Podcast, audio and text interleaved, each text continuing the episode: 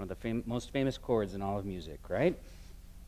Well, what a difference harmony makes. All those notes are beautiful when they're played in an organized way that appeals to the hearer. And Paul uses the metaphor of music uh, as one of two really powerful metaphors in our passage this morning. And that's what we're going to focus on uh, in our series next on community. And last week, uh, if you missed it, we started off our series on community and we talked about the absolute cornerstone of community. And that cornerstone, of course, is the gospel. It's the good news. And so the Apostle Paul talks about the good news throughout his letter to the Corinthian church. And just by way of review, of course, Corinth uh, on our map that we had last week, uh, it's on our left hand side as you're looking up at the screen, and you see the little uh, peninsula in Greece there and that little Achaia uh, island almost. It's connected by the isthmus, and on that isthmus is Corinth. So Corinth was rebuilt by the Romans uh, about uh, maybe 100 years before Jesus Christ, give or take, uh, a couple decades. And that was um, something that was uh, a boom, something of a boom town, kind of a, a, new place, lots of new money, lots of new uh, opportunities in Corinth. And so, a bustling place, and Paul establishes a church there. That's what that little red, uh, those red um, lines are, is that's Paul's second missionary journey where he's bringing the good news and he works his way all the way to Corinth. And uh, his next stop on our map, which you see there, is Ephesus. We'll be talking about just briefly his letter to Ephesus today as well. Um, but we're going to spend most of our time in 1 Corinthians chapter 12 today. So that's by way of review. Last week, the cornerstone of the gospel being the thing that Paul wants to make sure is happening in every single church that he visits. That's where he starts. And that's where we started. But that's not where Paul ends his letter. And 1 Corinthians 12 is right in the middle of what he's writing to this church. And uh, let's pick up there and we'll read through uh, 1 Corinthians 12. Now, dear brothers and sisters, regarding your question about the special abilities the Spirit gives us, I don't want you to misunderstand this. You know that when we were still pagans, you were led astray and swept along in worshiping speechless idols. So I want you to know that no one speaking by the Spirit of God will curse Jesus, and no one can say Jesus is Lord except by the Holy Spirit. There are different kinds of spiritual gifts, but the same Spirit is the source of them all. There are different kinds of service, but we serve the same Lord. God works in different ways, but it is the same God who does the work in all of us. A spiritual gift is given to each of us so we can help each other. To one person, the Spirit gives the ability to give wise advice. To another, the same Spirit gives a message of special knowledge. The same Spirit gives great faith to another. And to someone else, the one Spirit gives the gift of healing. He gives one person the power to perform miracles, and another the ability to prophesy.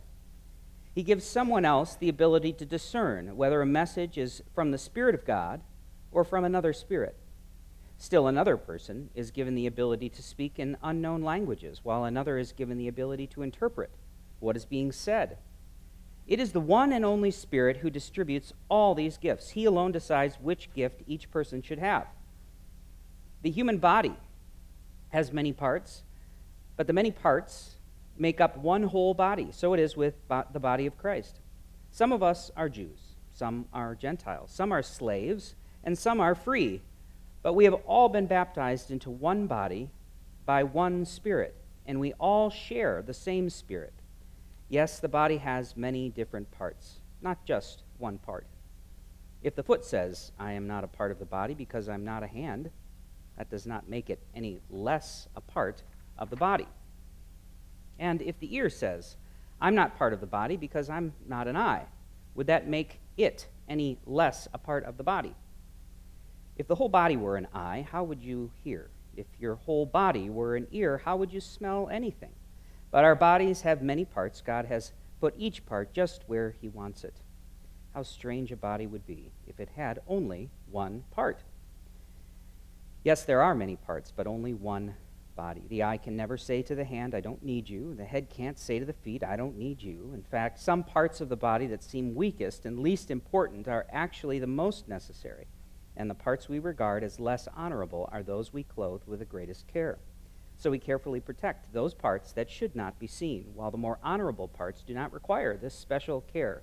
So God has put the body together such that extra honor and care are given to those parts that have less dignity. This makes for harmony among the members, so that all the members care for each other. If one part suffers, all the parts suffer with it. And if one part is honored, all the parts are glad. All of you together are Christ's body, and each of you is a part of it. Here are some of the parts that God has appointed for the church.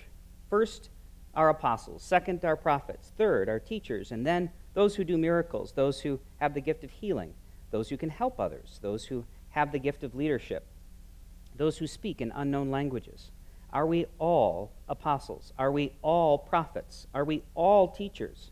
Do we all have the power to do miracles? Do we all have the gift of healing? Do we all have the ability to speak in unknown languages?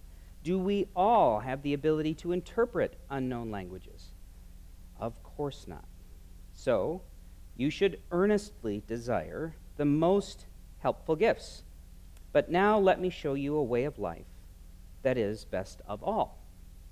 And he will set us up beautifully for our message next week on 1 Corinthians 13. But we're still this week in 12. Let's look at verse 7. A spiritual gift is given to each of us, and there it is. So we can help. So we can help one another. So, one Spirit is working in a diverse way to accomplish the building up of the body of Christ. So, one of the things that the church is called is the body of Christ. It's also called the bride of Christ. The body of Christ is made up, as Paul says beautifully here, about of many different parts. We look at verse 11, for instance.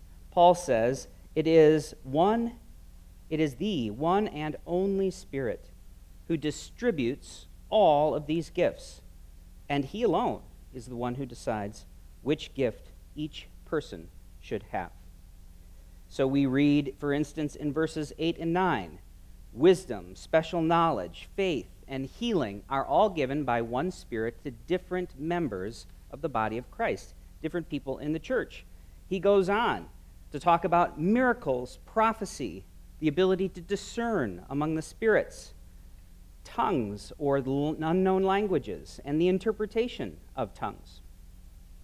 So when Paul is talking to the group in Corinth, if you were to read the letter to the First Corinthians, what you would realize is that the Corinthians had a pecking order. Uh, they knew about the gifts of the Spirit. They knew about them because they were using those gifts of the Spirit earlier on in uh, the chapters that uh, precede chapter 12, Paul is exhorting the congregation about the right use, not the wrong use of the gifts. So it is possible to do the right thing the wrong way, and that's what the Corinthian church was doing. They were using the right thing, which are their gifts that were given to them by the Holy Spirit, that those giftings were being manifest or being shown to the rest of the congregation through the empowerment of the Spirit. But what's interesting for the Corinthians is that the, the Holy Spirit that chooses who gets what gifts, who empowers that person to use that gift, that the Corinthian church was using those empowerments in a way in which was that was not honoring or glorifying God. So there was this disconnect. And, and that, I think, is, is an interesting and a complex kind of question. How is it that the Holy Spirit, that it gives, for instance, in the Corinthian church, one of the things that they loved was the manifestation of the gifting of tongues, speaking in a language that wasn't known to the speaker. So in the book of Acts, during the time called Pentecost, when the believers were all hidden away in an upper room, waiting for the Holy Spirit to come and indwell them. They were hiding out because they were afraid. The Holy Spirit comes upon them. There's a sound like a tornado or a hurricane, mighty rushing wind, the scripture says in, in the book of Acts. And then those believers, rather than being afraid and cloistered away in that upper room, they head out into this giant public square into Jerusalem. And Peter, as the leader of all of that group, begins to preach out loud to everyone gathered. But all those other believers were scattered among the crowd and filled with the Holy Spirit. They were speaking about Jesus Christ to the groups of Jewish people who'd come from all over the known world to Jerusalem in the wake of Passover. So there were different, there was one people group, Jewish, but there were different cultures represented and there were different language groups represented, all in that giant square that Peter was then addressing this multitude of people.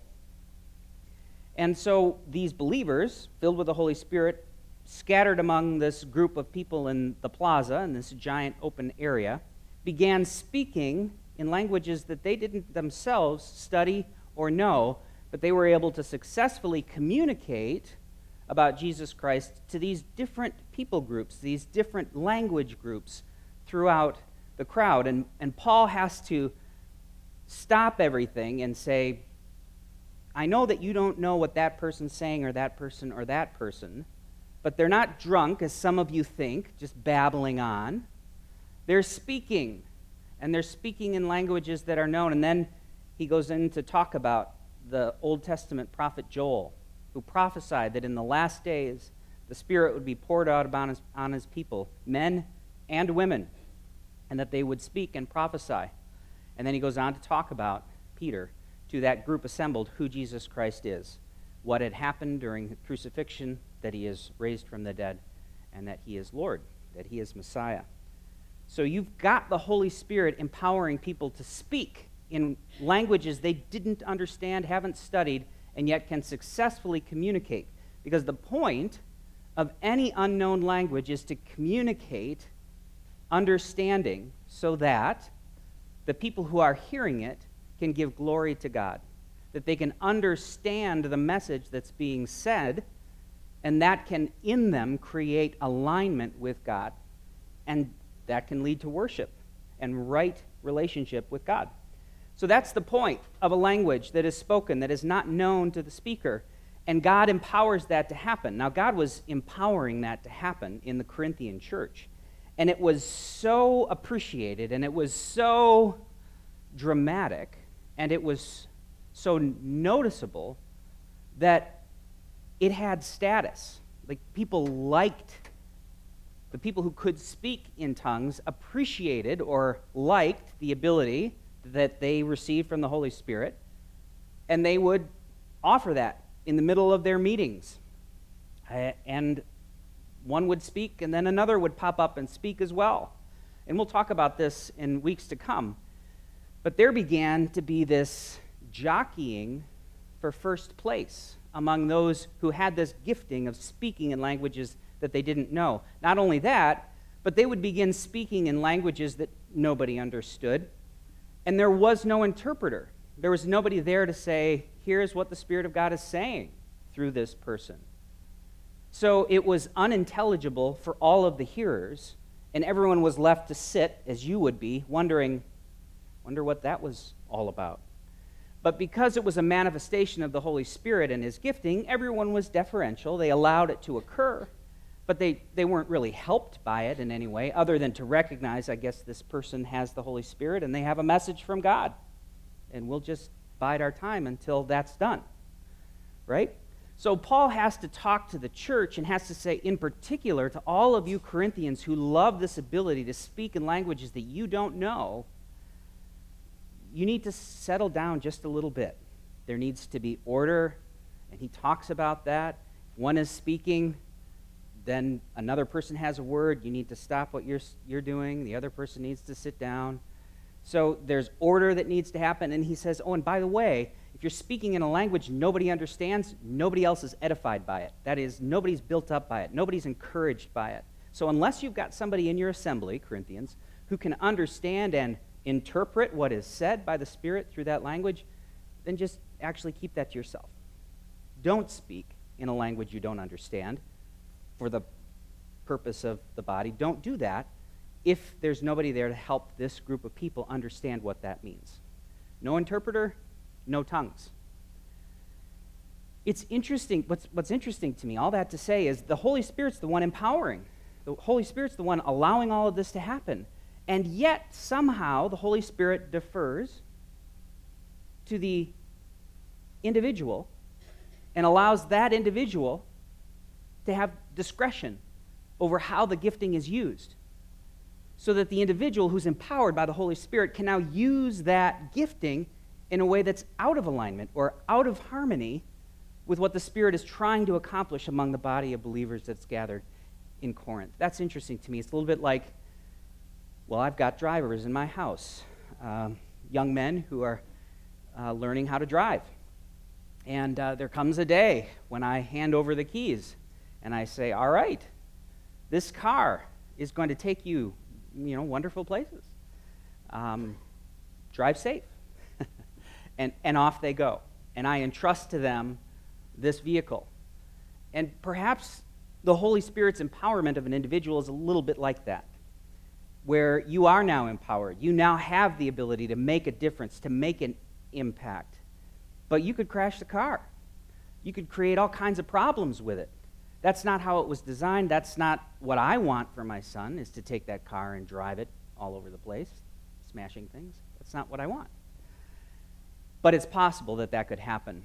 That's as close as I can get to trying to figure out how is it that the Holy Spirit, this one Spirit who empowers all believers with these special abilities, can allow cacophony, that disparate, discordant, bothersome ruckus that we started our message with.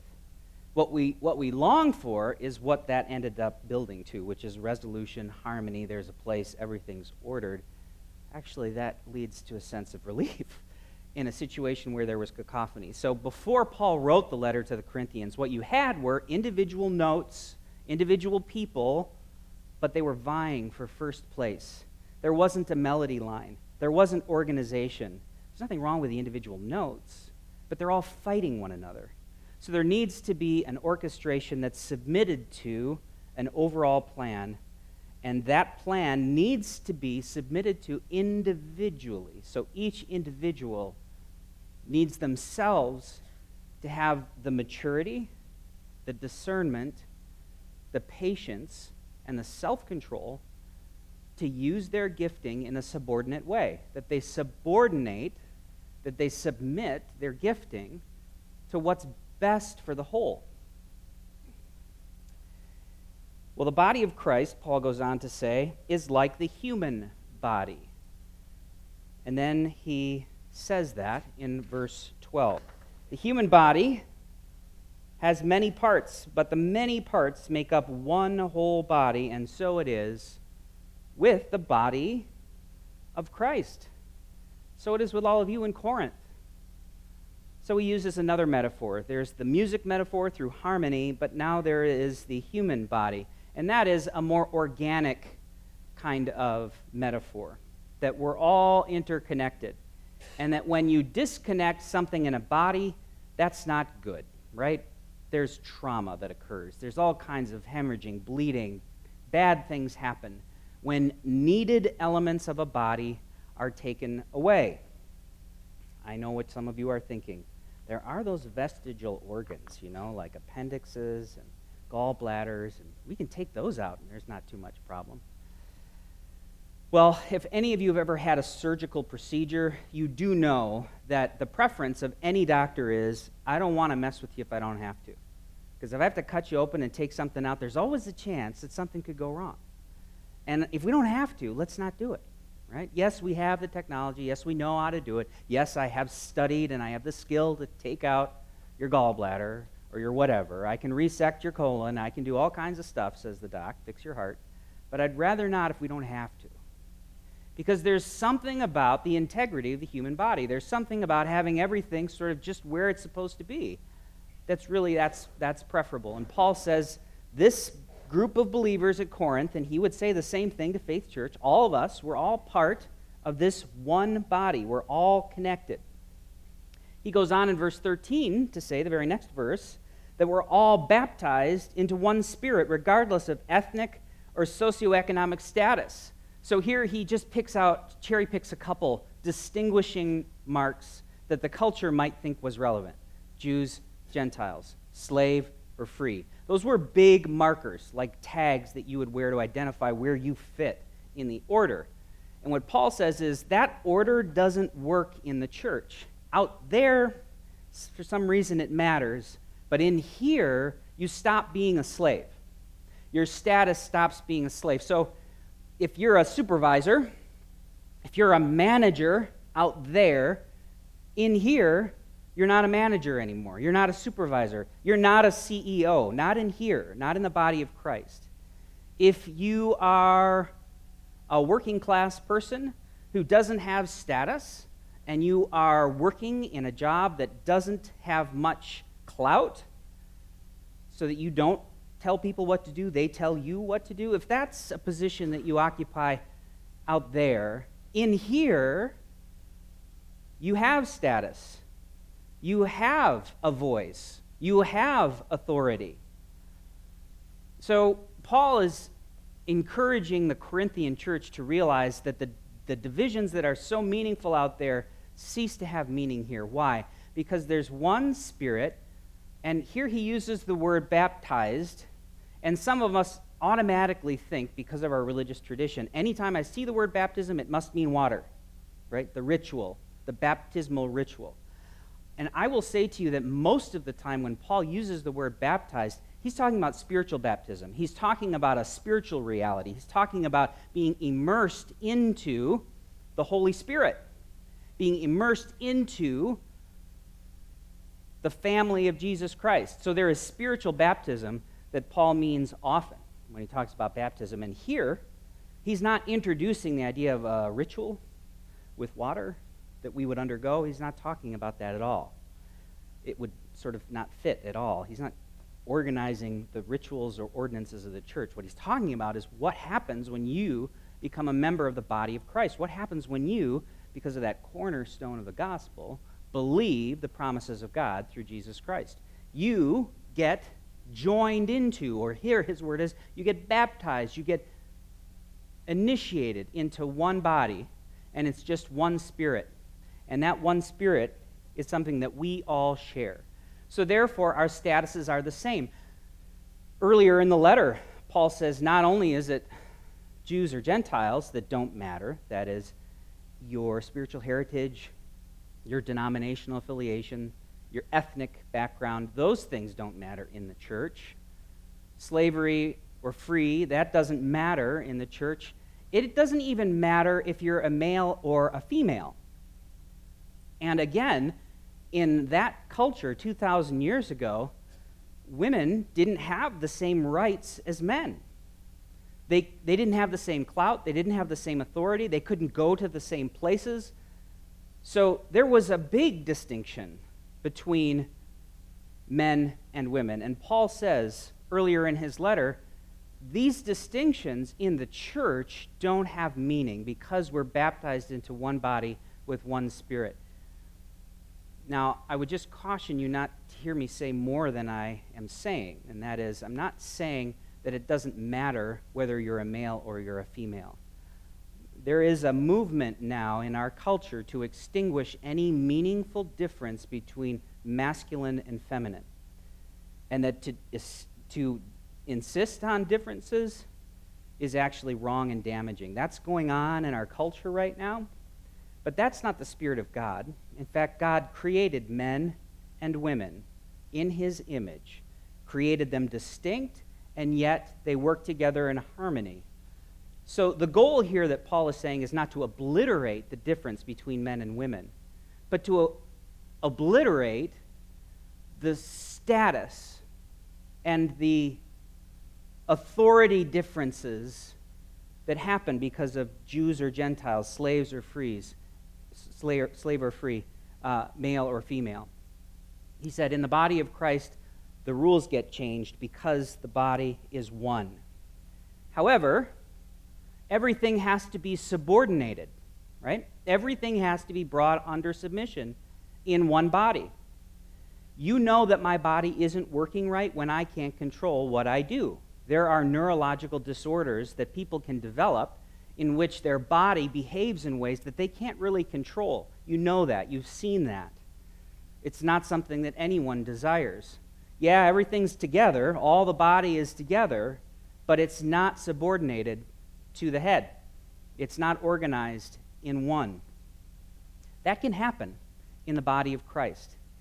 That was happening in Corinthian in the Corinthian church in Corinth. So Paul is writing to this group of believers who are individual Christian people empowered by the Holy Spirit operating out of their gifting from the manifestation of the Holy Spirit in a way that ended up sabotaging the whole. It ended up taking over and wrecking what God wanted. And isn't that interesting that we, as well meaning, God fearing, Jesus loving people, can wreck community? We can wreck it. But we have the Holy Spirit. We have giftings that we endorse and manifest. And yet we can wreck community. We can kill community. And it's when we're not subordinate, when we're not submitting our gifting to the body as a whole. Paul says in verses 14 through 21, let's just look briefly there. Yes, the body has many different parts, not just one part. If the foot says, I am not a part of the body because I'm not a hand, that doesn't make it any less a part of the body. Verse 16, and if the ear says, I'm not part of the body because I'm not an eye, would that make it any less a part of the body? And if the whole body were an eye, would you, how would you hear? And if the whole body were an ear, how would you smell anything? But our bodies have many parts, and God has put each part just where He wants it. How strange a body would be if it had only one part. You know, we wouldn't, we wouldn't call that anything except a, a monstrosity, right? A giant ear right? A giant eye, a giant foot. They make horror movies about those kinds of things, right? A giant mouth. Uh, that's not, of course, what God intended for the human body. It's not what He intends for the body of Christ. It's not what He intends for His bride. So He brings all these disparate people who are gifted and good at other things, and He puts them all together. And then who is the conductor? The Holy Spirit who's also known as the still small voice. The still small voice. I, I don't know about you, but I've noticed that it is easy to miss the still small voice of the Holy Spirit. That my voice often is not still or small. that my voice is loud and brash. That it's easy for me to hear what I'm thinking. It's hard for me to hear sometimes what the Spirit is thinking. And I think understanding that perhaps I'm not alone in that difficulty in discerning and hearing what is the still small voice of that conductor, that Holy Spirit, who is inviting me, Pat, to subordinate my gifting to something bigger than just what I want. Because what I want is important, but it's not more important than what's going to be helpful for everyone else. So, Ephesians chapter 4, verse 16, Paul talks about Christ giving the church different groups of people to help them the apostles, the prophets, the evangelists, the pastors, the teachers. And then he goes on to say in verse 12 in Ephesians, their responsibility is to equip God's people to do his work and to build up the church, the body of Christ. So it is the still small voice of the Holy Spirit empowering, and then Paul says in Ephesians, these different groups of people who have offices. They have authority to help coordinate the, the gathered members of the body of Christ. And what is the point? To build up the body of Christ so that it is healthy and growing and full of love. Healthy and growing and full of love. And that brings us to our next point on our outline. We are all to help and care for one another with our gifts. Help and care for one another with our gifts. Verse 25 says, This makes for harmony among the members, so that all the members care for each other. This is the reason for the gifts that we would care for one another. So the Spirit manifests Himself through individuals, gives them the empowerment to make a difference, and what's the point? How do you subordinate your gifting to help the whole? When you are doing that, to offer care for your brother, your sister, your father, your mother, your daughter, your son, in a spiritual sense. So then, Paul in Corinthians gives us one of a number of lists of spiritual gifts. And the spiritual gifts that he lists here are different, slightly, than the gifts that he mentions in Romans, which we'll touch on in just a moment. And it's a little different than the gifts that he mentions in Ephesians, which we'll touch on. And I think when you take the entirety of Paul's teaching on spiritual giftings and the manifestation of gifts the, through the Holy Spirit, what you recognize is that Paul isn't creating an exhaustive list. And we'll look on our lists here to see what is there, and it's interesting what's not there that you might have included on a list of the manifestations of spiritual gifts. I don't think Paul would say that his list excludes other manifestations of the Holy Spirit, but he's simply clarifying for his purposes what some of the giftings are and how they can be organized and managed and subordinated to the whole. Now, some of you know, and some of you are ignorant, blissfully ignorant, and I, if you are blissfully ignorant, I'm sorry, that will end today. But um, some, some are unaware that what we're talking about today is one of the more divisive issues in the Protestant church, right? Especially in evangelicalism. And evangelicalism just describes in the theological spectrum those Christians and churches that believe that the Bible is the Word of God, that it's not a spiritual cookbook, that it's not spiritual suggestions and interesting stories, that it's actually the Word of God. Evangelicals believe that. So, among that group of evangelicals, you have some of them, when they read passages like this, who would say, Time out, Pat those gifts that you're going to read about, the speaking in tongues, the languages that people don't understand, the healing, the miracles, the prophecy. And what is prophecy? It's two things it's foretelling and it's forthtelling. Foretelling and forthtelling. It is your ability to know things that you didn't know. Things occur to you, knowledge occurs to you, visions occur to you, that you interpret as coming from God, and you would share that information with someone else that the Holy Spirit would lead you to. Whether that's a large group of people or a one on one situation. So there's prophecy that knows things that other people don't know, and then you say it. Like, for instance, when the Messiah, when Jesus is calling his disciples, and he sees Andrew under the tree, and he shares that with Andrew when Andrew knows Jesus wasn't anywhere around. How would he have known that I was under the tree, right? Just one little miniature version of what prophecy looks like. But prophecy is also telling the truth of God that has been displayed or manifested in Scripture, and it's telling it to other people. That also can be prophecy, that you are prophesying essentially you're prophesying the Word of God, whether it's because you know it by it being written down or you know it because God's given it to you. And for the apostles, Paul, they were doing both.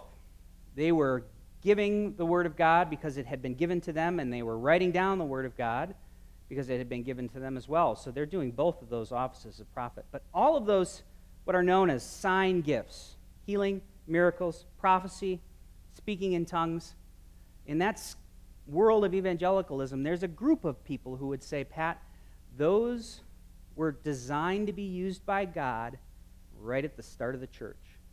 That God wanted to authenticate his power among people who didn't know him. That he needed to establish the authority of his spirit working among people, and he needed to do it in ways that you couldn't argue with. And that's why you see, Pat, that those giftings were so clustered in a certain time frame. And that once the church had the scriptures, once the New Testament was canonized, once you had the establishment through the apostles of the church and the authority of the church, then the church took over the authority in that role, and the manifestations of those special giftings were no longer needed, and they ceased to be manifested or displayed. And where does that argument come from? Well, among other things, it comes from church history. That is, that you stop seeing in recorded church history the kinds of manifestations of the giftings that you see in the first century, in the Gospels, the stories of Jesus. You, you stop hearing about that kind of normal expression of those miraculous kinds of gifts. The early church fathers don't write about that as commonplace in the way that Paul seems to think that it's happening all the time, right? He's not writing to people to inform them that these gifts exist. He's writing to tell them how to manage the gifts that they well know exist. That kind of management isn't given by the church fathers in the 100s, 200s, 300s, 400s. You just don't see them having to manage groups of people like Paul had to manage the Corinthian church. So it's that and the understanding that the authority of God needed to be established, and when God works in new ways and in new places, you do see things breaking loose spiritually in crazy ways that authenticate and testify to the power of God. But that's only one group of evangelicals.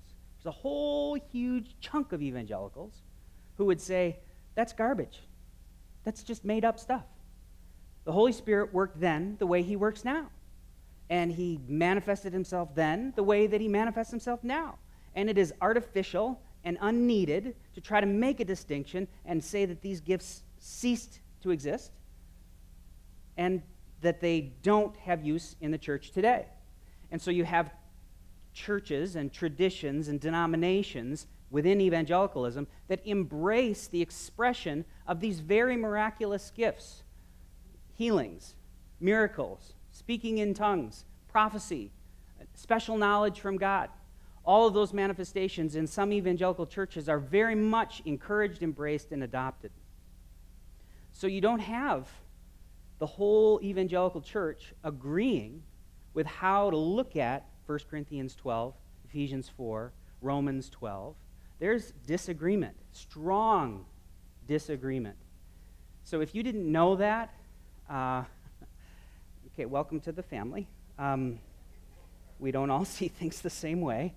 Um, what does Faith Church believe?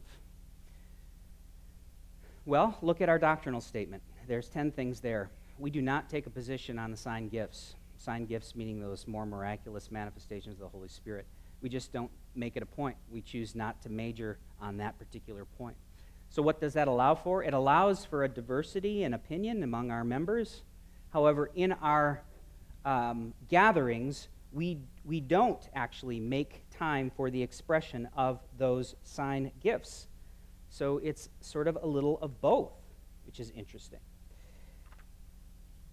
You can be on the cessationist side of the evangelical spectrum, or you can be on the Pentecostal charismatic side of the evangelical spectrum. Those are sort of the two brackets that contain teaching on the sign gifts.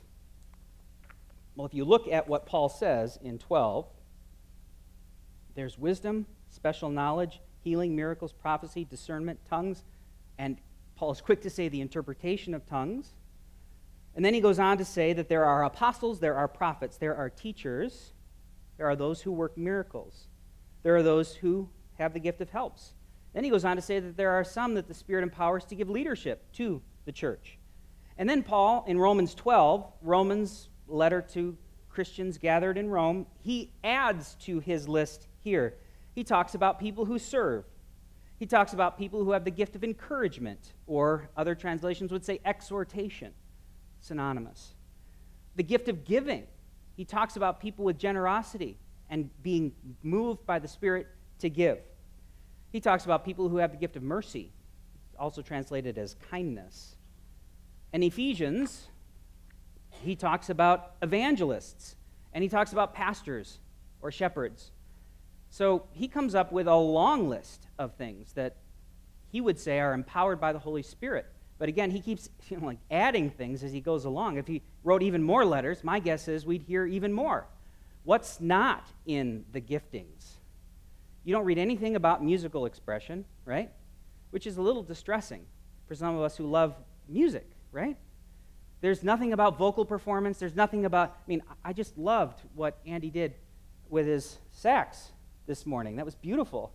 There's nothing in Paul's list about that. There should be, but there isn't. What about artistry? I mean, last week you saw me draw a stick person on my whiteboard. How different is that than what you've seen Pastor Jeremy produce on the stage? Uh, right, thank you. I see that hand. That's right. Good. That's, you know, I love when that happens, that he can do that. And uh, just one of the expressions of gifting, but that's not on Paul's list. Does that mean it shouldn't be on Paul's list? Does that mean that the Holy Spirit doesn't empower and give people the ability to offer that? so that the body can be encouraged and focused on Jesus Christ? No, I don't think so. I think that the giftings are all there so that we can use them to build up the body of Christ. So the last thing on your outline says, What are my gifts? How can I use them to help and care for the people of Faith Church? Because that's, that's the bottom line for Paul whether you're a cessationist or you're a Pentecostal, the bottom line for Paul is, and it should be for us, how are you going to use the manifestation of the Holy Spirit in your life to help people at Faith Church? It's not about individual notes, it's not about having individual skills and talents, it's about bringing those into the order and organization of the church so that you can bless people around you. So, Brian, hold on to your seat a minute. I'm going to take over the overhead for just a second. There we go. Okay, so what did I bring up here? I brought up our website. So if you were to go to faithchurchmanitowoc.org, you would see this as your landing page. And then if you scroll down, you'd see something that reminds you of our sermon series on community. And then if you kept scrolling down, what you would see here is a spiritual gifts test. So if you wanted to hop online and you had about 15 minutes, you could go to this site. They have an adult version or a kids version, and you can work your way through statements that you would agree or disagree. You'd say they're mostly true or never true or always true. You work your way through, there's about 115 of them or so. You can read about the different gatherings of giftings. I think it's a helpful site. And in some ways, it's not wasn't put out by the Free Church but it is reflective of kind of that tension that the Free Church tries to maintain. It's not cessationist and it's not Pentecostal, it's somewhere in between. And so that is where this test is coming from. I think it's helpful.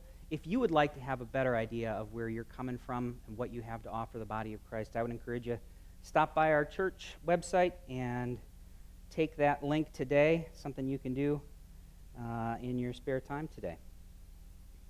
And with that, we close chapter 12, and we'll open chapter 13 next week.